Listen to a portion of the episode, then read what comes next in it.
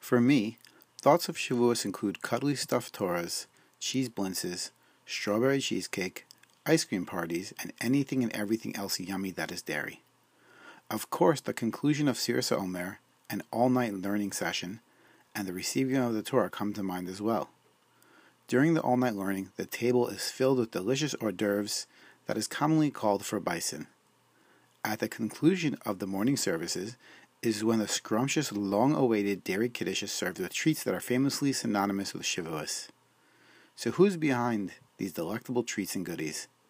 The answer, of course, is simple. Our wives, our Eishes Chayil, our women of valor. But it's more than just amazing cooking and baking that they are responsible for.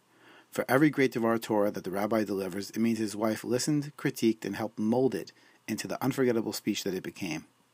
For every podcast that is listened to, it means my wife took the time to edit, make suggestions, and tweak and hone its message until it was clear and insightful.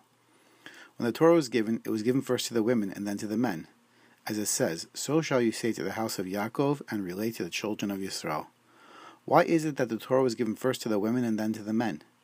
It is a known universal fact that if you want to build a strong structure, you need one key ingredient.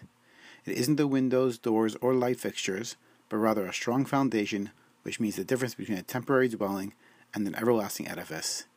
It is the matriarch of the household that brings all the elements of the home together.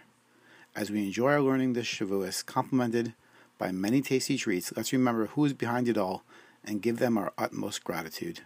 Wishing you a wonderful Shabbos, and may you receive the Torah with true joy.